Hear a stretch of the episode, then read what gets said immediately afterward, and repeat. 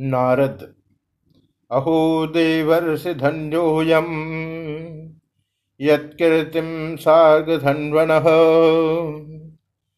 गायन्माद्यनिदं तन्त्यारमत्यातुरं जगत।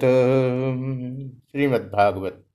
अहो, ये देवर्षि नारद जी धन्य है, जो वीणा बजाते, हरिगुण गाते और मस्त होते हुए इस दुखी संसार को आनंदित करते रहते हैं। देवर्षि नारद भगवान के उन चुने हुए पात्रों में से हैं, जो भगवान की ही भांति अवतीर्ण होकर भगवान की भक्ति और उनके महात्म का विस्तार करते हुए लोक कल्याण के लिए जगत में विचरते हैं। सभी युगों में, सभी लोकों में, सभी शास्त्रों में सभी समाजों में और सभी कार्यों में नारद जी का प्रवेश है। इन्हें भगवान का मन कहा गया है। ये भक्ति के एक प्रधान आचार्य माने गए हैं। इनके रचित भक्ति सूत्रों में भक्ति तत्व की बड़ी सुंदर व्याख्या की गई है। इन्होंने प्रत्येक युग में घूम घूम कर भक्ति का प्रचार किया और अब भी अप्रत्यक्ष रूप में वे भक्तों की सहायता करते रहते हैं। अधिकारी पुरुषों को तो वे साक्षात दर्शन देकर कृतार्थ किया करते हैं। संसार पर इनका अमित उपकार है। प्रहलाद, ध्रुव, अम्बरीश आदि महान भक्तों के इन्हीं ने भक्ति मार्ग में प्रवृत्त किया और श्रीमद भागवत और वाल्मीकि रामायण जैसे दो अनूठे ग्रंथ भी संसार को इन्हीं की कृपा से प्राप्त हुए। सुखदेव जैसे महान ज्ञानी को भी इन्होंने उपदेश दिया। इनके पूर्व जन्म के संबंध में श्रीमद् भागवत में लिखा है कि ये पहले एक दासी पुत्र थे। भगवान के असीम अनुग्रह से इन्हें बचपन में ही संत समागम प्राप्त हो गया।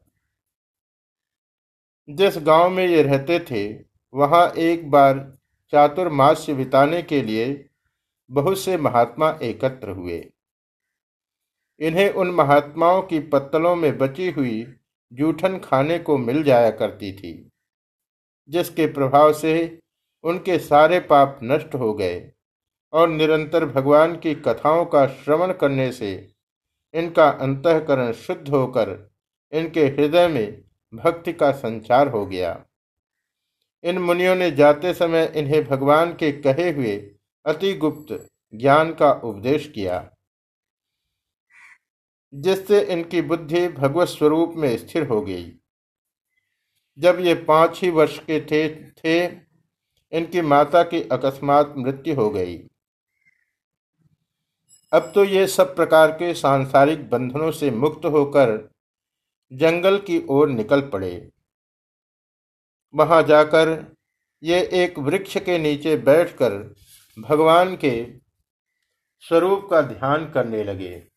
ध्यान करते करते इनकी वृत्तियाँ एकाग्र हो गई और इनके हृदय में भगवान प्रकट हो गए।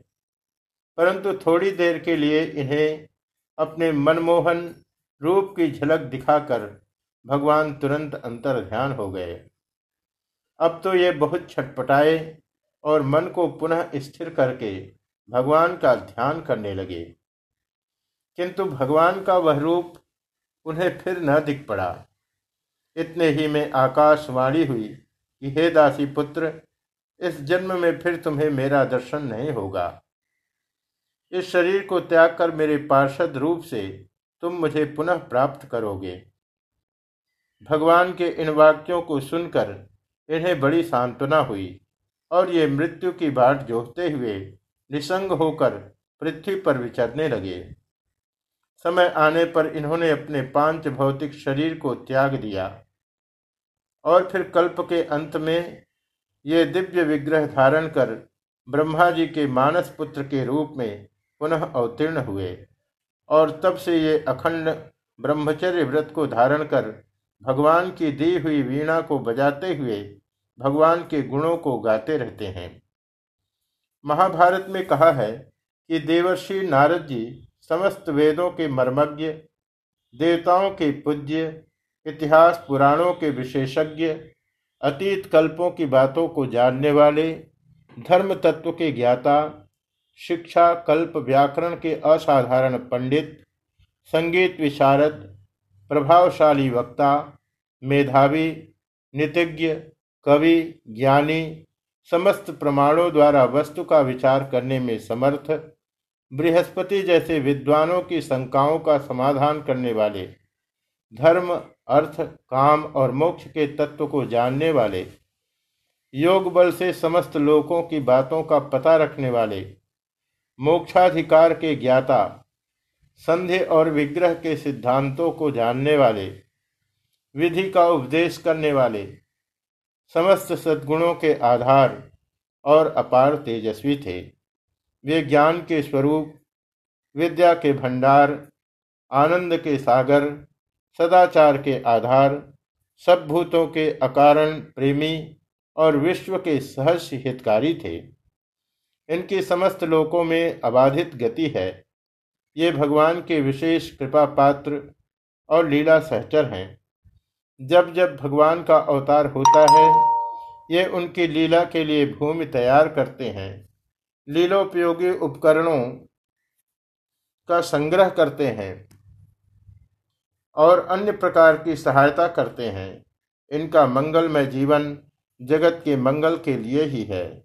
श्री राम और श्री कृष्ण की लीलाओं में तो ये विशेष रूप से सहयोग देते हैं।